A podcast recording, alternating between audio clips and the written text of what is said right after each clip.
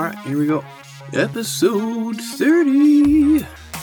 Hey, Justin here with Stay at Home Dad's podcast, where I talk about a lot of stuff. Guy stuff, kid stuff, dad stuff. You know the drill, right? So thank you for being here. Thank you for listening to me. Anyways, I just checked my fantasy football out this morning. I don't know if you play or not. I dabble a little bit. Well, apparently, during my draft that we had a while back, I had picked a bunch of players that have the same bye week. So, oops, I guess. Oh well. It's just a neighborhood league. Not really too crazy. I typically don't really play fantasy. I hardly even really watch football for that matter. But when a lot of people around you do, neighbors, new friends, things like that, I figured it would be a good idea, something to chat about sometime when the conversation turns to sports. But this is fun. $40 to buy in to play kind of makes it a little bit more exciting when you have a little skin in the game. I mean, I guess that's what gambling is like. Even though I lived in Vegas for 20 years, I never really got deep into gambling, so I don't really know. But it does make it more fun, I'll say that. Alright, what else is going on? Yesterday I brought my daughter, my 7-year-old, in for her yearly flu shot. That was fun. It's going to be more fun next week when I bring in my 4-year-old. And I think she is really going to freak out. So we'll see how that goes. But my older daughter did pretty well. She was tough. She was brave. I tried to do the whole explain thing as we're going to the doctor before we get there. It feels like a pinch. It's not a big deal. This is how it works. Did all kind of that stuff. And she kind of seemed good with it. Well, until we got there. And then she panicked. Nothing serious. Just a little scared. A few big tears. Crocodile tears, I guess those are called. Why are they called crocodile tears? I don't know. Something with, I don't know. Crocodiles crying with eating. I think I heard that somewhere. Anyways, no, she did pretty good. It's always that buildup, kind of, that they create that is actually worse than what's actually going on, the shot. And after it was all said and done, she was like, oh, wasn't that bad. And then we got ice cream. So, me and her are cool now, right? So, perfect. Kids are tough, though. She's tough. There was one little boy in there, in the room next to us, I believe. He was not having a good time. Like, not at all. Screaming so loud.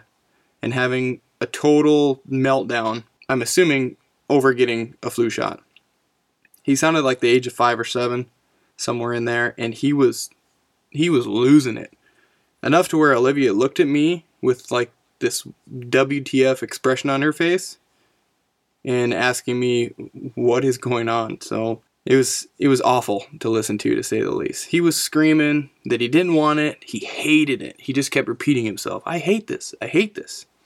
And yelling a bunch of other stuff, and it wasn't a fit throw either. You could tell that he sounded legitimately scared. Panic attack. Like, to that level. He was freaked out. And I kind of felt for him because I knew he wasn't just throwing a fit. He was legitimately scared of that needle. And these kids don't know any better. They just hear about a doctor. They see a scary needle. And they get into that fight or flight mode. They don't know that it's going to help them stay healthy and not get the flu, which Olivia actually didn't get the flu this last year, or sick really, for the first winter in quite a while, which is really awesome. But they're just too young to really understand what's really going on. Kind of sucks. I don't really have a decent explanation. I'm just talking about what's happening. But once it was over, because you heard this kid screaming loud, loud, loud, and then it must have happened, and it was done and quiet, and that was it. It's just all about that buildup. All right, moving on. This isn't an episode about getting flu shots or vaccines or anything. Don't worry, I'm not going down that road. I actually want to talk about money, or making it, or for me, the guy that has no legitimate job, the quote-unquote side hustle. I actually don't really like that term, hustle. I feel like that's very social media. Gotta get that hustle. Gotta hustle. Gotta grind. You know, I don't know. I don't talk that way. It's kind of weird for me to say it. So let's just call it a way to make some extra cash. Which, hey, cash is probably going to be king again, because I heard there was some law or some government thing where they were monitoring Zelle or Cash App transactions now of $600. Rumorville? I don't know. I saw that somewhere. But I just think cash is going to get used more, and that stuff is going to get used less. But yes, the side hustle, the side gig, the hobby. For me, I guess it would be called a project or projects. I'm into buying broken stuff and fixing it, since my background is in mechanic work and shop work. It kind of fits, and I enjoy it. So does anybody else do anything as a side gig, or do they have little projects on the side? I tend to have this mindset, since I'm not working, my wife is the breadwinner, that it's kind of her money. And I know that's not right. She always yells at me and tells me not to think that way, that we're married, we're a team. But sometimes I feel that way, not bringing anything to the table from in a monetary way. But I don't know. She's right, though. We're together, we're a team. So our money has been combined since we got married, maybe even a little bit before. I actually remember when our money was separate. When we just started living together, we lived in a condo, we both worked, and we just figured out our bills. And I think I actually paid Megan, my wife. She always kind of spearheaded that, taking care of that type of stuff. And it's still that way, primarily. But each month, I would just transfer money over to her, and that was that. Didn't really care about what I spent my money on either. I didn't. We never asked each other what we were spending money on, but once we got married, we had this conversation about, let's just combine our accounts. We are a unit now. We trust each other. We're married. We don't have anything to hide, I guess. And I think, honestly, it helped us both save a little bit more money. Or not spend on ridiculous shit anyways that we probably didn't really need. But before, I would see something that I wanted, and I would just go buy it. Something moderately expensive, I don't know. I would just buy tools for work or car parts or stuff like that. And I just didn't really care. And she kind of did the same thing. She bought household stuff and clothes and shoes or whatever. But after we combined our accounts, it seemed like we were a little more thoughtful and a little more respectful of the other person. A little less frivolous. And we, like I said, we save some money being combined. And that's a good thing, right? And we both have the same opinions. Things we would have bought before without batting an eye, now we kind of think about a little bit. Sometimes realize that we may not really need it. And it's not like we ask permission, but we do talk about bigger purchases. We actually just bought a new dining table. It just got delivered today, actually. And we had talked about, you know, hey, let's upgrade this. Let's have a nice table. We haven't had a nice table since we've lived here in Indiana. So we're like, yeah, let's go ahead and buy one. So we just kind of talk about it and figure out what we want and run it by the other person, and that's that. I actually want to buy some seat belts for my old truck in the garage, but they're like $120. So being me, I probably should run that by my wife, huh? I don't know. We'll wait and see. But I do know a lot of people have separate finances, and if it works for you, then cool. No judgment. I don't really care. It doesn't bother me. I just think having them combined is quite a bit easier. Keeps us both kind of in check in a way. And then money is not held over anyone's head either. Like, if we had separate accounts right now, I'm not making money other than my quote-unquote side hustles, right? So I would have to ask my wife for cash or permission for everything, and that really wouldn't feel great. So that would be a little awkward. All right, so anyways, I'll get back on track here. So, side projects, right? I've been slowly kind of getting into this. Ever since I moved here and became a stay-at-home dad, I always wanted a kind of a way to pick things up and make money. So I've been slowly getting into buying stuff that I think is cool, stuff that I think there might be some money in, whether it's equipment or ATVs or whatever. That's kind of where I've been at. And as long as I don't get too attached to it, so I can sell it. I'm always kind of on Marketplace, Craigslist, looking for things. It's a nice hobby. I try to find stuff that isn't too expensive, so my overhead's not too high. If it fails, I'm not out a bunch of money. So last year, I actually came across an old 80s three-wheeler at an online auction. And I liked it, and I did some research, and I found out it was this one-year-only model. It was a Kawasaki. It was, I don't want to say rare, but it was not really popular. So I decided to bid on it.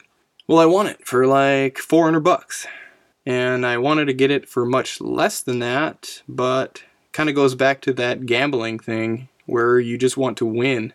And it's really easy just to put bids in online. And I did that. All right, one more bid. I'm just going to drop one more. And if this is it, it's it. And of course, I won it. And now I've got it. Well, I went out and I picked it up, got it home, and it was kind of a mess. It was all complete, but it was just kind of a mess. You can see pictures on my Instagram if you scroll through there. But I cleaned it up and I put a little bit of money into it, as little amount as possible anyways. And I played around with it with my kids. I towed them around the yard and they loved riding on it and all that. But I knew it had to go. I didn't want to fall in love with it because I did like it. And I wanted to start making money. I wanted to start getting this ball rolling of making some money. Show myself that I could kind of do this. Well, I had about $600 into it total. And I listed it on Marketplace and Craigslist for $2,000. And I ended up selling it for $1,500. So hell yeah. Not too bad, right? That was pretty good money. That I just sold this about a month or two ago. And granted, I did sit on it for a little over a year, tinkering and fixing little stuff, but still, I made almost $1,000 on it. And I had some time wrapped up in it too, but it was fun, and my kids liked it, and I got to make a couple YouTube videos with it. So it was all good in the end. And now that I've sold that, I've actually moved on. I went back on Marketplace and I found my next project. Not as cool, mind you, but I'm going to work on this. I might sell it. I'm not sure yet because I also need it because it's wintertime here. And I picked up a non-running snowblower for $40. So yeah, that's pretty awesome. So I'll make some YouTube content with that and tinker with it. And once it's up and running and all cleaned up, I think I could probably sell it for $200 or $250. So that's kind of good, right? I know it's not $900 like the Kawasaki, but making money is making money, right? It shouldn't really matter. And I'd like to keep this kind of going, keep this ball rolling, and get into bigger things, get into cars or trucks. I don't know. I'm a diesel mechanic by trade, but trucks are kind of big. I don't really have the space for them. There's a lot more overhead. Parts are much more expensive, so I could really lose my ass pretty quick in that aspect. So that's something I'll really have to think about. And I could get back into repairing, customer cars out of my house, in my garage or whatever, like I used to do in Vegas. But there's some risks there too. So I don't know what I'm going to do, but no risk, no reward, right? That saying. But I do love it though. I think it's my passion. Not necessarily making money part. Everyone loves making money. I think that's probably everyone's passion, really. But just fixing stuff, making it better, helping people. I really enjoy that. And I'm not sure if I've done a show on here about finding your passion, but you should really try and kind of figure that out. Whether it's gardening or welding or teaching, I don't know. Just something that you love and enjoy. And I think everyone should take the time to find what theirs is. And I've heard somewhere, I don't know if it was in a book or if it was on the Corolla podcast, I can't remember, but they were talking about finding your passion. And they said it's like asking yourself to write a book about something, a book about anything. And what would that book be about? Now, whatever that book is about is a good indication about what your passion may be. So if it's hunting or fishing or travel or mechanic work, right? You get my point. But passion, hobbies, they're kind of somewhat the same thing. Similar anyways, right? I think it's good to have those. A lot of people just work and go home and sleep and repeat. Is that really a life? What do you enjoy doing? What are your hobbies? What are your passions? I know people may not have time for them. you're, like I said, you're working and you're in that kind of mindset. You're working hours and hours a day, and maybe you don't have time to read a book or learn to cook or anything. But, well, maybe not. Maybe everyone does have some time. They're just not willing to carve that time out for their passion or their hobby, maybe. I'm just spitballing here. So anyways, I know our kids can be our hobbies, I guess. We probably love being with them, teaching them things, watching them live and experience life. But I think we also need some of our own. And I know each and every one of us will have different things that we like to do. So I'm not saying that my wife is going to like fixing snowblowers in the garage or working on a classic car. I get that. But also passions and hobbies don't need to be that hard. They don't need to make you money either or have some monetary value. Your passion doesn't have to be your side hustle. I mean, it may be good if it is, or you can be passionate about your side hustle. Ugh, I hate saying that. But I'm just using my skill set, which is my hobby, kind of molds into my passion. But for my wife, she likes going for walks and hiking and reading and cooking and travel, stuff like that.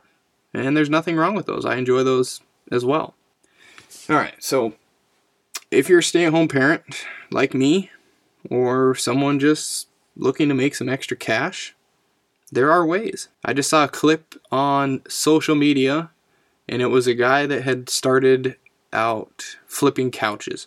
You may have seen it. Couches, like really flipping, selling, and buying couches.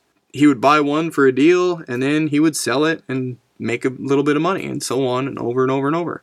And I guess he was saying that it got really big to where he was coordinating storage and selling and buying and moving, and he owned a ton of couches at one time, but he was making pretty good money every month. So it's doable for sure. Just really depends on how much effort you want to put in. Even our old friend Gary Vee going around garage sales. Like, really? I mean, he has a phone, a few dollars, and some ambition to go do some research and go and look and buy stuff, and he makes a few bucks at that. I mean, not that he needs it, but he's really just showing people that it can be done for very little money on your end. Or if you have a truck, you could advertise that you haul stuff for people. Maybe the said couch flipper needs a newly acquired couch to be hauled and moved. I don't know. But it could be something as simple as that, though, too. People always need stuff moved and don't have the means to do it. I even started, with my YouTube channel, I even started an Amazon associate account this year. A friend actually told me about it, how it works, and a lot of big companies have these associate accounts, so I started one. And I started putting my unique links in my YouTube videos, and then people would watch my YouTube videos and see the things I used in them, and they would click on my links. And then the links would take them to Amazon, and I was making money. Not a lot of money, but it's money, and it's essentially free because I'm doing the video and just changing a link in my video, and people are clicking on it, and I'm making money. So it's easy. Well, not easy, but... And I've seen people create their own stores on Amazon, too, and essentially go around and scour the clearance racks at big box stores and then buy stuff really cheap and then turn around and sell it on Amazon and make some money that way, too. I've seen a lot of those deals on social media. You may have come across them, but that's another avenue that someone could take. There are ways, is all I'm saying.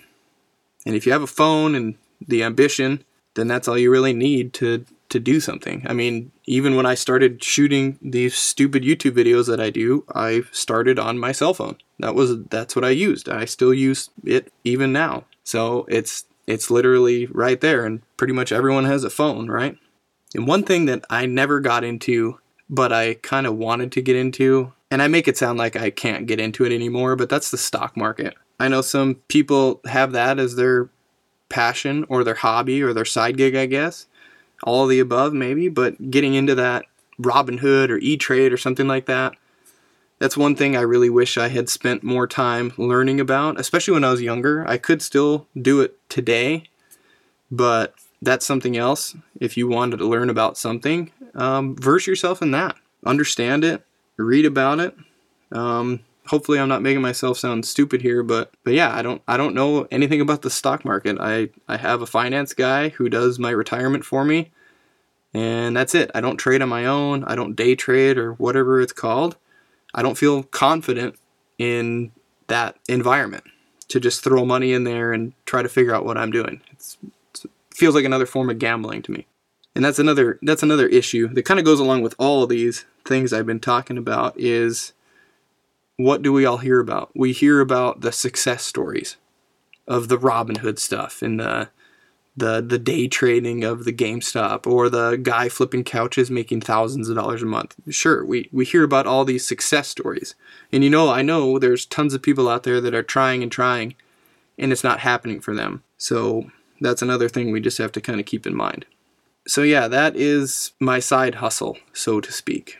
So we'll see if I can keep it up and get more active with it and stay on top of it. I can't sit on these things for a year like I did with that little three-wheeler, so I will try not to do that. I'll stick with the smaller stuff that fits in my garage a little easier. I guess unless I find some smoking deal on a diesel truck that needs some love, and then I will just figure that out, But yeah, when I can do this stuff, sell stuff, and bring in something, some monetary, money, it makes me feel good. It makes me feel like I'm at least trying to make money in the mix of taking care of my kids. Plus, it keeps my mind active. I know that sounds kind of like an old person mentality, but it's true. Do you know how easy it is to forget stuff? Try and remember something from a job you had 5 years ago. Yeah, I'll wait. I bet you can't.